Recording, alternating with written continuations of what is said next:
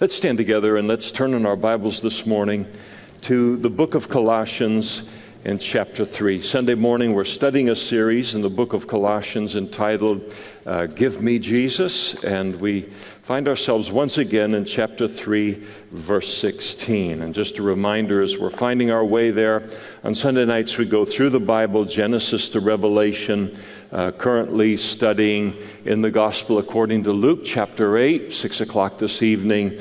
Each of you are invited to be a part of that uh, study and worship the, of the Lord again this evening as well. Chapter uh, 3, verse 16. Paul writes by the Holy Spirit, Let the word of Christ dwell in you richly in all wisdom, teaching and admonishing one another in psalms and hymns and spiritual songs, singing with grace in your hearts to the Lord. Let's pray together.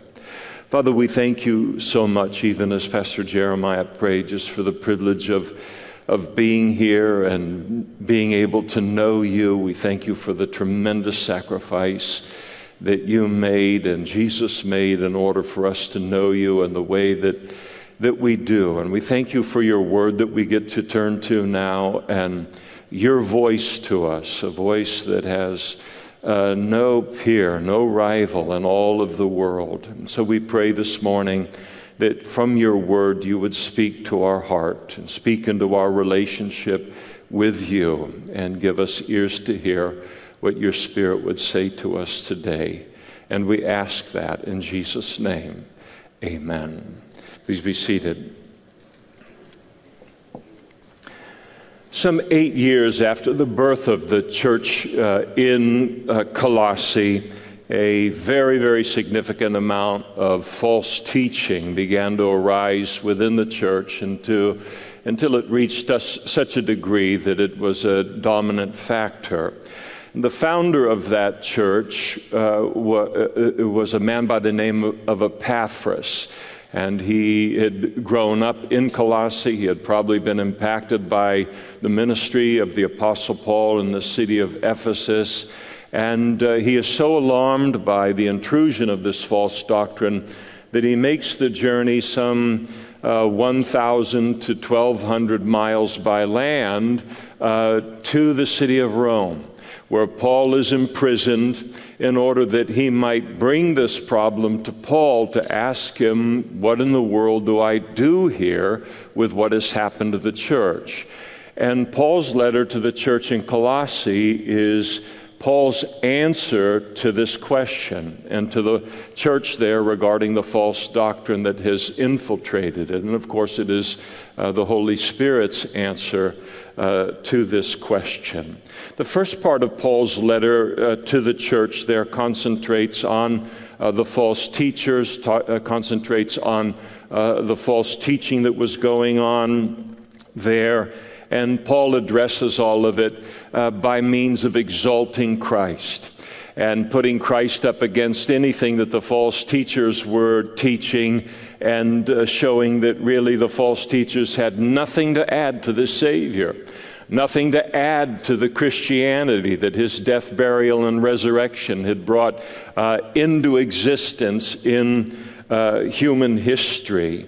And, uh, and all they were simply doing was just marring and misrepresenting Christianity. And then in the second half uh, of this letter, the Apostle Paul then proceeded to instruct the church concerning what was kind of the itch that was underneath their um, vulnerability to the false teaching, and that was a desire to be uh, deeply spiritual and the desire to be uh, uh, uh deeply mature uh, as a Christian, and uh, and that all that they were longing for is, and and he began to tell them where that maturity and that depth could be found, as opposed to what the false teachers were advocating in terms of human philosophy and legalism and asceticism and and pseudo mysticism. And in this vein, as we've already studied the Apostle Paul and telling them where true spirituality is found. We've already seen that uh, as he talked about, it is in possessing a love for one another as Christians, Let, and then letting the word of Christ dwell richly within us, as we saw last time. And this morning, we'll examine Paul's instruction here in the latter part of verse 16 concerning the place that worship is to play in our lives as Christians in terms of our maturity, in terms terms of spiritual growth. I would like to take just a moment uh, in, uh, to talk about the punctuation uh, of verse 16. You say, oh my goodness, who talks about punctuation in a verse on a Sunday morning message? Um, well, I'm going to do it this morning, and, uh, but only because some of you will uh, be at a loss. And as you read the verse and say, why, how, why in the world is he uh, breaking it up the way uh, that, uh, that he is? Because, because there is no punctuation. Uh, in, uh, in terms of the original language uh, of the New Testament, the Greek. So there's disagreement about how verse 16 should be punctuated. And so, as I just read out of the New King James, it's like every, the, the passage that's, the, the part of it that speaks about the word of Christ dwelling in us richly, it all just kind of merges into uh, worshiping in psalms and uh, in hymns and in spiritual songs. And, and it all kind of uh, bleeds together.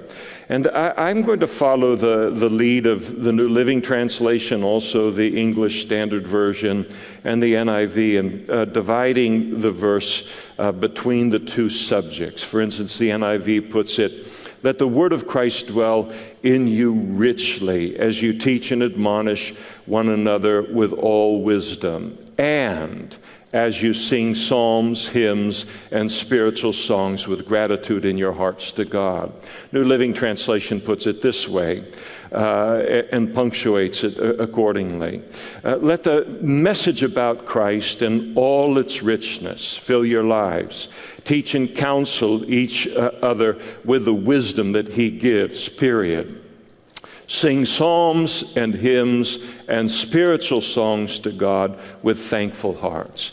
Any way you want to handle it in terms of how it all merges together in the New King James or other translations kind of divide it, it really has no bearing at all upon the truth that Paul is uh, bringing out in the passage and its application uh, to us.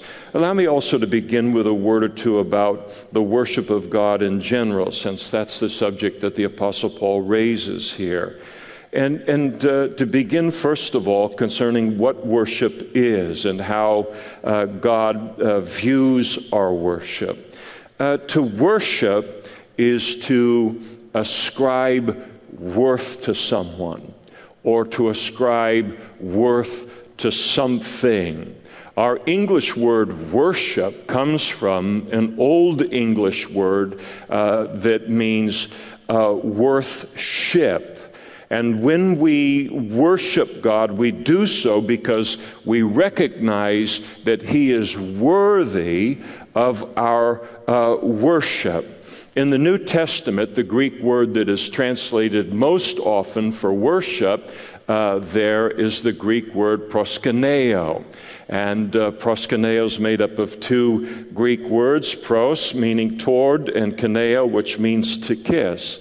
And as a result, to worship God literally means to lean toward Him, to kiss Him.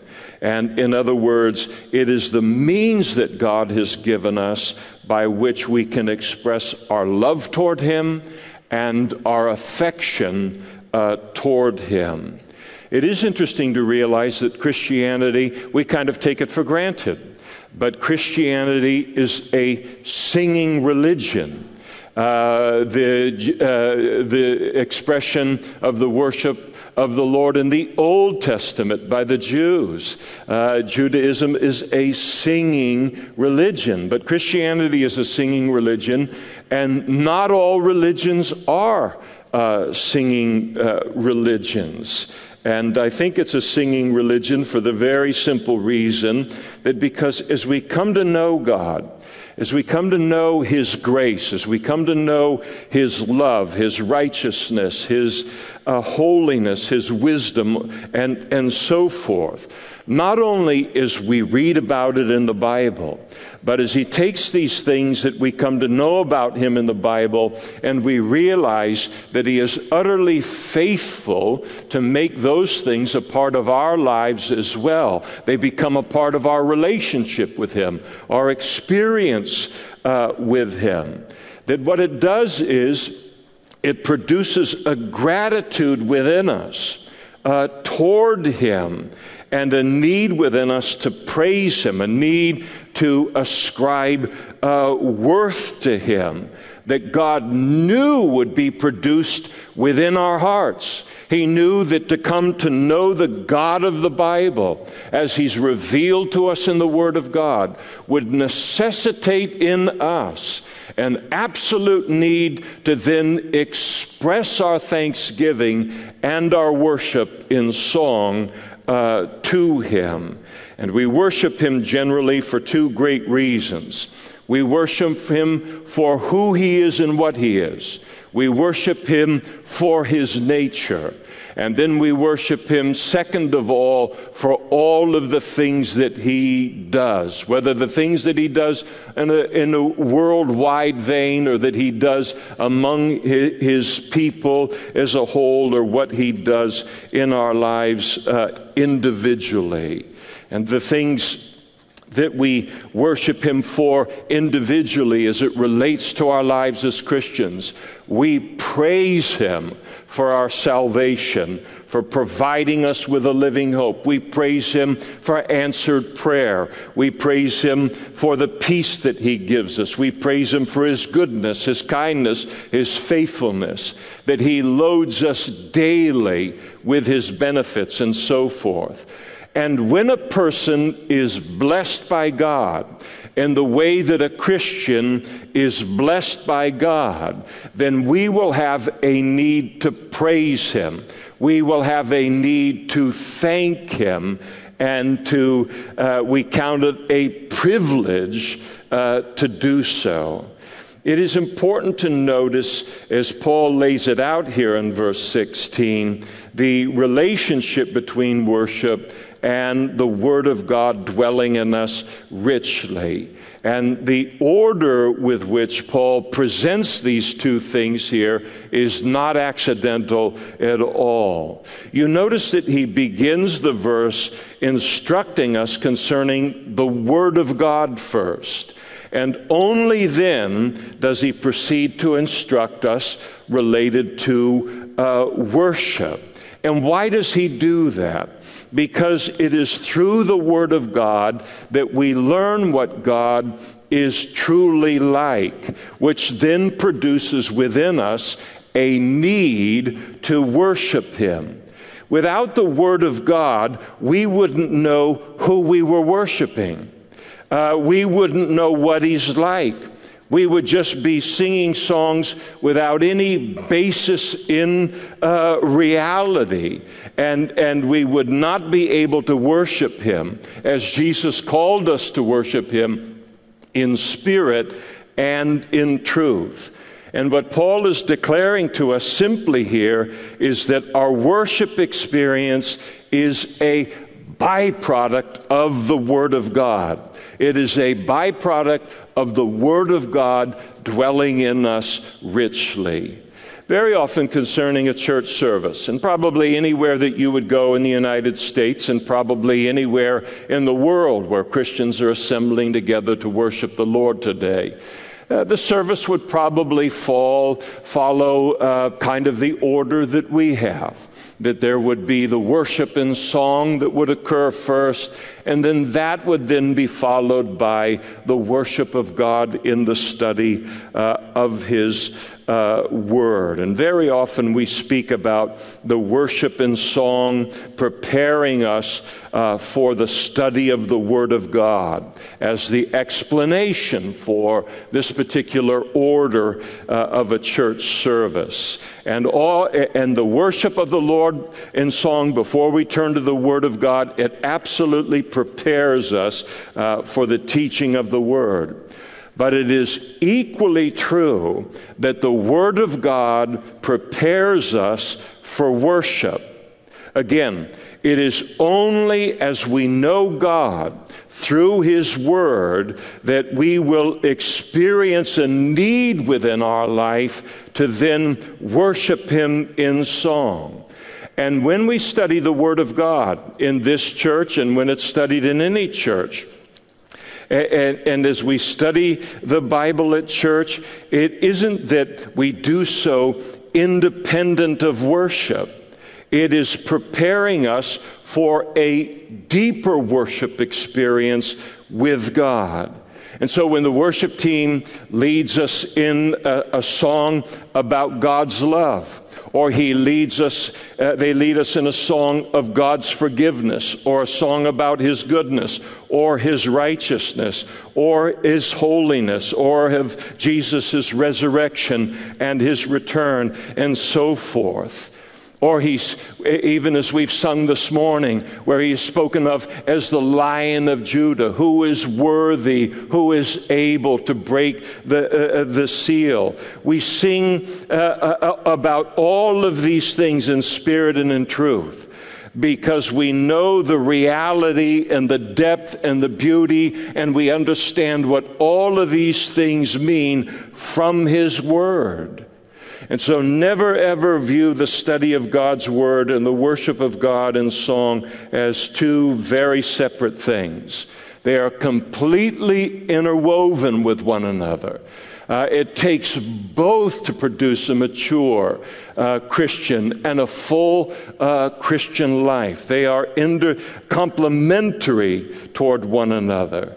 Sometimes you'll hear uh, people say, Well, I, I, wish we could spend all of our time worshiping uh, in song and not so much time in the Bible, or vice versa. Believe it or not, there are people who say, I wish we'd spend more time in the Word and, and, uh, uh and, and, and not as much time in the worship in song. But to hold either of those views is a failure to understand the interconnectedness of both uh, that, uh, the, in the necessity of, of both of them. We could not worship God as we do without the Word of God dwelling in us richly. The one follows the other. And this is why it is a great mistake in any church uh, or, or, in any individual Christian life to move away uh, from solid, uh, dwell in you richly Bible teaching. Because not only does it adversely affect a Christian's knowledge of the Word of God and thus God Himself, but it will also adversely affect uh, their capacity to worship God. You simply cannot worship uh, in spirit and in truth. You cannot worship someone truly that you do not uh, know and that you do not know well. And we come to know God and we come to know Him well by His Word. And inevitably, worship and song becomes uh, if you neglect the teaching of the Word of God because you don't view it, uh, it, it, it, because we don't view its relationship properly with worship and song, then inevitably what you do is you will produce a congregation uh, who is now engaged in the song part of the service, not in a spiritual experience between them and God, but in a solely or a, a soulish or a purely emotional uh, experience. Notice uh, Paul tells us that we are to worship God with grace in our hearts. In other words, we worship God in response to the grace that He has shown us in our lives. And it's an amazing grace. His grace is so multifaceted. The Bible says that when we are in heaven, it's going to take all of eternity for us to scratch the surface of the understanding of and the experience of God's grace. It is a limitless uh, source uh, for worship and reason for worship uh, within our lives. And grace, of course, it speaks of unmerited favor, the undeserved blessing and favor that God pours out upon our lives, not by works, not by earning, but because of who He is, how loving, how good, uh, good He is. And so we worship Him out of an awareness of God's grace in our lives, of how good He has been to us beyond what any of us deserve, and we know it to be true. Sometimes you run into a Christian and, and, you say, "How you doing?" "Oh, better than I deserve." "Yes, I already know that, but beyond that, how are you doing?" We all know that uh, we're doing better than what we deserve. I'm not putting it down. I think it's a great answer, by the way. It just reminds us of the grace that God pours out upon us. We are doing better than we deserve on a daily basis of Christian as a Christian because of God's grace and uh, in, again encapsulating our salvation, uh, thanksgiving and praise for our Savior, for God's forgiveness, for His love, His faithfulness, His truth, His holiness, His righteousness, the confidence of heaven that is ours, for the work of the Holy Spirit within our lives. And do you think about just the five or six songs that the worship teams uh, led us in, worship songs, that we could uh, honor God and praise Him and worship Him uh, here today? And just in those songs alone, uh, and this is a, just a, enough to prime the pump, uh, we praised Jesus as the lion and the lamb and we praised him for his power and his love in our salvation in our Christian lives. We praised God this morning as the everlasting God, who is our hope and our deliverer, who gives us strength. We praised Him for His grace in our lives. We praised Him for His goodness to us, for His sovereignty, that He's still in control, that He's worthy of our worship, whatever the condition of the world around us, and that He will never let us go. So much to praise the Lord for.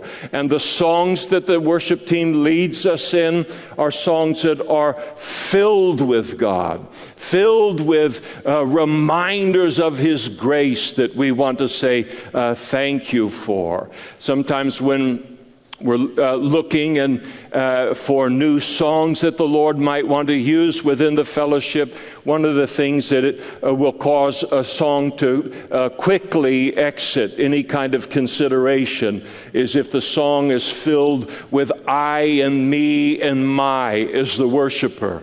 If it turns me back to myself, if it is something that is pretending to be the worship of God and all the while it is all about me, that goes into the uh, circular particular file because again, uh, we haven't come to worship ourselves. We've come to worship the Lord. We do not enjoy the life that we enjoy because of ourselves. We lo- the life that we live today in the grace of God is despite ourselves. So the songs are full of God and filled with all kinds of different things to praise the Lord for. And these worship leaders that God raises up all around the world world to write new worship songs. Again, they have an endless source of, uh, of inspiration for writing the songs and bringing God forth in His nature and His greatness and, and in His, His grace. When Paul tells us that here that we are uh, uh, to uh, singing with grace, he tells us also in your hearts to the Lord. And when he talks about in our hearts, this speaks to the fact that we're not merely singing songs with our voices alone, but that the songs that we sing to God are to be connected to a heart reality within us. And uh, in order that we would not fall prey to the very thing that the Jewish religious leaders did in Jesus' day, and every one of us can fall prey to the very same thing when Jesus warned them and he said, Hypocrites, well did Isaiah prophesy about you, saying, These people draw near to me with their mouth and they honor me with their lips, but their heart is far from me.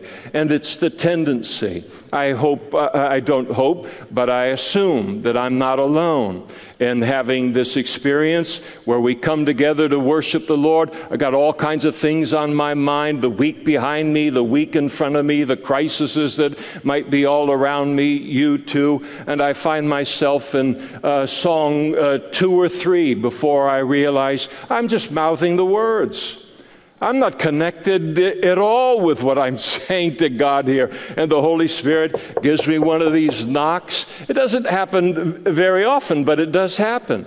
And He gives me a knock on my heart and says, Listen uh, to what you're saying and let it come out of the reality of, of your heart, because that's the only way it's meaningful uh, to Him. I mean, if our children, and we are children of God, if our children say something and it's merely lip service and has no reality in our heart, what pleasure does that uh, bring to us? None at all. And so, uh, the what is coming out of our mouths needs to be uh, the expression of an engaged heart as well.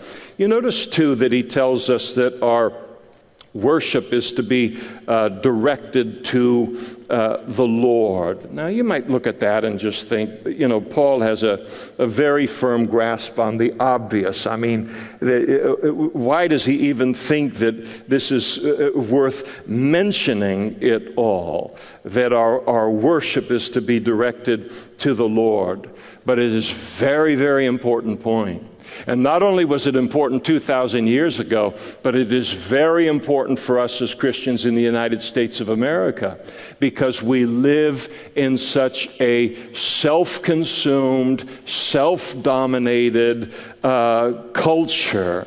And, and this reminder that our worship is to be directed to the Lord is a needed reminder.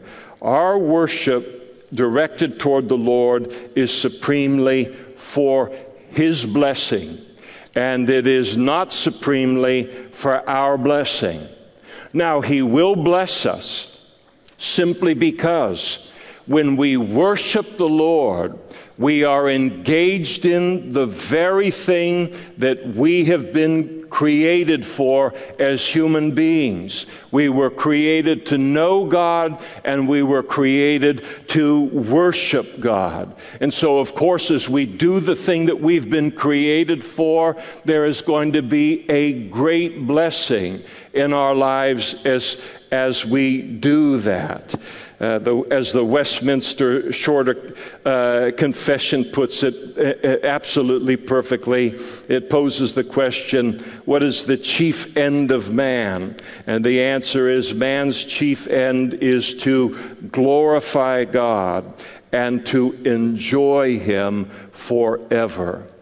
And the reason that telling us here that our worship is to be directed to the Lord is important is for the simple fact of the matter is that we can get this thing completely backwards and begin to think that God has given us the privilege of worship uh, supremely to bless me or to bless us and we are uh, capable of becoming so self centered that we begin to uh, sing worship songs without any thought to how they bless God, but only with how they make me feel.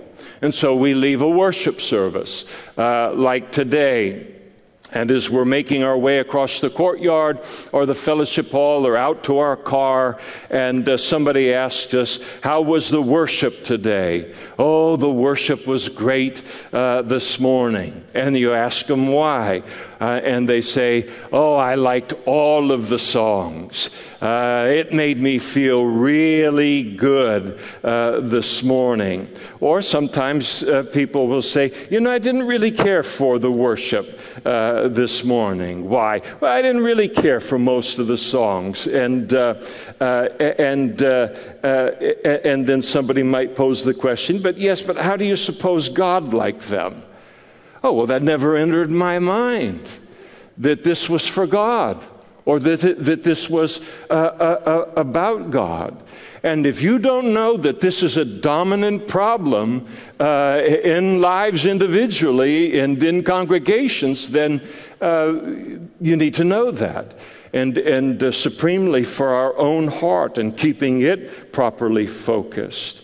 I think additionally, it's good for us to realize that God is worthy of our praise uh, no matter how we might be feeling. Uh, or what our circumstances might be, or what mood we fi- might find ourselves in on any given day that we come into a, a, a, worship song, or even if a particular worship song isn't quite uh, our cup of tea. And I like how uh, uh the uh, language uh, of the writer of the book of Hebrews he uses in, in order to make this very point. He wrote it in Hebrews chapter 13, verse 15.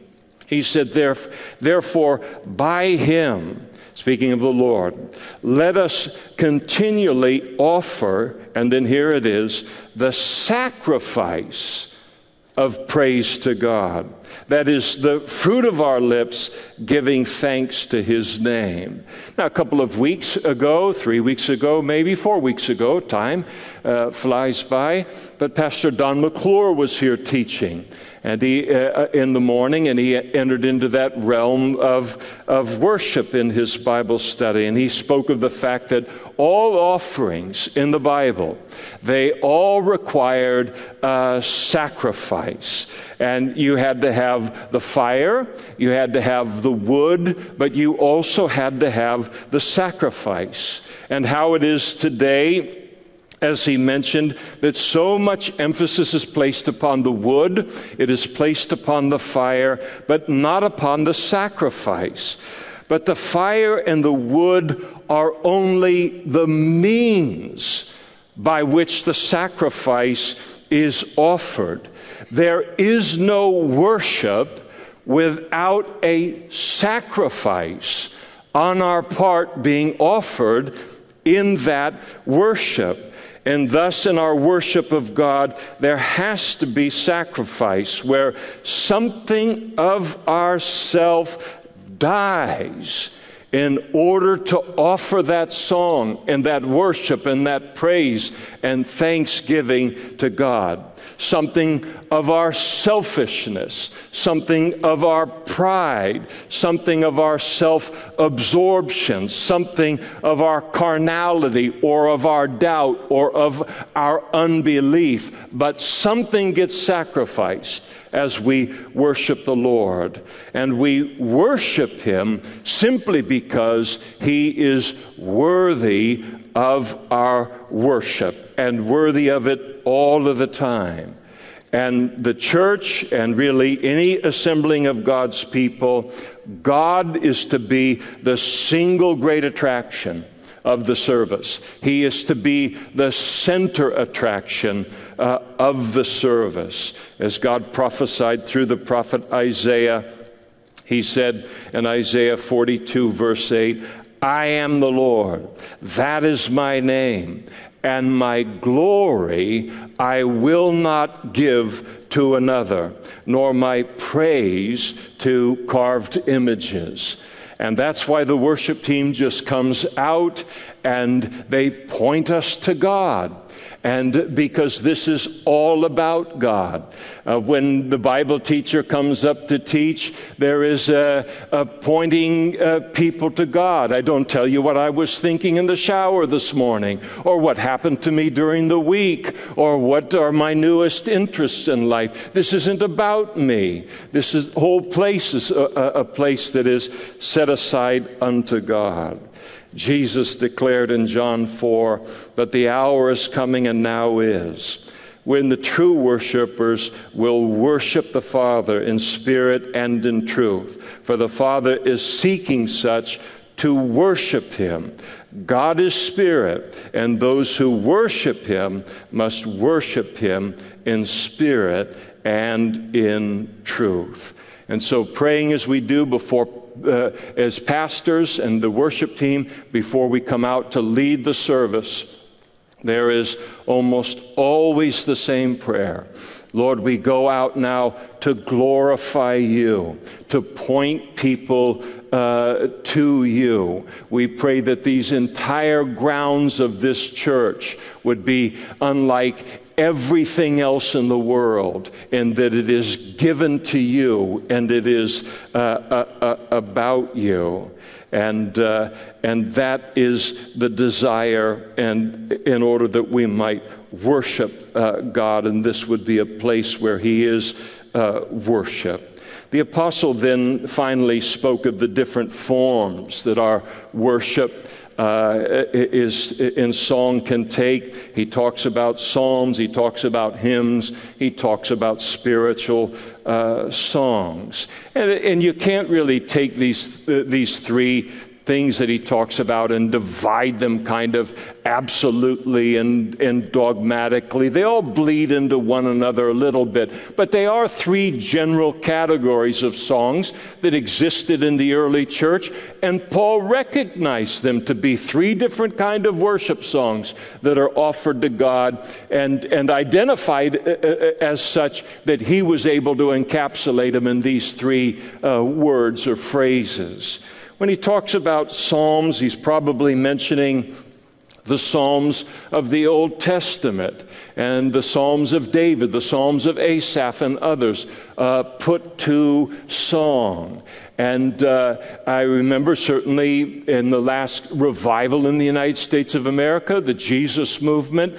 Uh, many, many of the songs that were being written at that time were simply lifting sections of the Psalms out and then turning them into worship songs. And uh, worship uh, leaders and worship writers are doing the same thing even uh, uh, today. He mentions hymns, and in Paul's day, the Greek word that's used for uh, hymns here uh, was uh, he uses spoke of songs or odes that were written in praise of the celebration of the gods or of uh, heroes of the culture or of conquerors. And Paul just simply sanctifies the term and uh, turns it back uh, to the Lord and he's using it to refer to songs that speak of God's greatness, that speak to his great attributes. And uh, uh, if that's so, then this would refer today to what we call uh, the hymns. Uh, the hymns in, in general, I think, uh, sometime in, uh, when the Jesus movement was breaking out, I will say in most circles that I was in, the, the hymns, they got left in the dust. They just got buried as some kind of an obsolete thing that we didn't need anymore in light of all the new choruses that were being, uh, being written. And it took a little while for people to come back and uh, humbled a little bit and come back to appreciate what the hymns do and what hymns uniquely do in the life uh, of a Christian. And one of the great strengths of the hymns is the depth of their content. And maybe when so many young people were getting saved, or new Christians, I should say, getting saved in the Jesus movement, maybe there was such a, a, lack of depth in our own Christian lives that we lacked an appreciation for the hymns. But one of the strengths of the hymns is that is their content, which speaks of the greatness of God and of his nature. It is interesting concerning the hymns. It isn't always true of them, but it is often true uh, of the hymns that in general they are written and they are written as odes. They are written uh, about God and written more about God uh, than written to God. And so you have a mighty fortress is our God, amazing grace, uh, uh, it is well with my soul, blessed assurance, all hail the power of of Jesus' uh, name. And so there is this thing where we are singing about the greatness of God, and we're singing it as unto Him, but we're being reminded of it, and it produces its own depth of worship within, within our lives.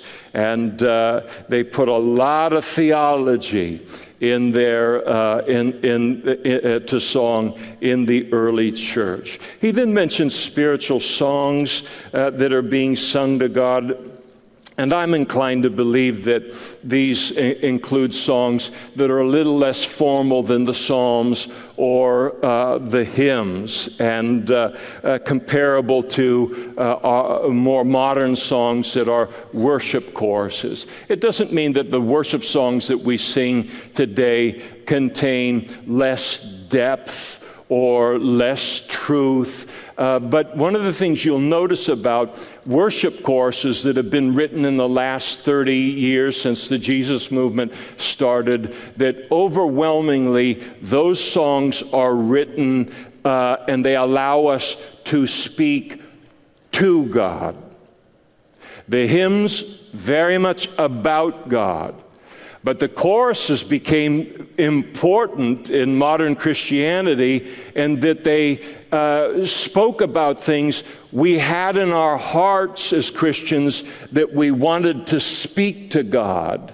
And these choruses put into song those things so that we could uh, express the the intimacy uh, that we felt toward God and speak to God directly in worship. And so, whatever the, the differences between these three categories, one thing we do know that, the Paul, that Paul is making here is that uh, the songs that are, are sung in a church or by Christians in this setting, they are to be spiritual as opposed to secular and they are to be uh, biblically sound. In other words, the writer of a hymn or the writer of a chorus has no more right to write an unbiblical song than a preacher has to preach an unbiblical sermon. The standard is still the same. Both things are intended to uh, make God known and to exalt God, and you can never do that with air. And additionally, a worship leader has no more right to lead a congregation in, uh, in singing an unbiblical song than a pastor has to teach an unbiblical uh, sermon. And so here he's speaking about the fact that whatever it is that we sing to the Lord, it's to be biblical and it is to honor and it is to uh, bless him. And I will say that uh, uh, uh, uh is, is a reflection of my own heart, and I know yours as well. I am so thankful for all of the men and women that God has given a skill and ability in, in leading worship. On the Sunday mornings, the Sunday evenings, all through the week, who understand these things about worship and allow us to experience the worship experience uh, and uh, allow us to express our heart to God week in and week out uh, the way uh, that we do. And so, here, Paul, so much here in verse 16, as he speaks to us in terms of not only for the Christians seeking spiritual depth and speak, uh, seeking to grow uh, into maturity as a Christian, not only the place of the Word of God, and not only the place of worship but also even as it's put in the New King James, where the, both subjects kind of just all uh, merge into one another. The interconnectedness of them, the necessity of both of them for us to enjoy what it is that we enjoy uh, with the Lord, both in and through His Word, and then in the worship of God uh, in song. Let's stand together now and we'll close in prayer.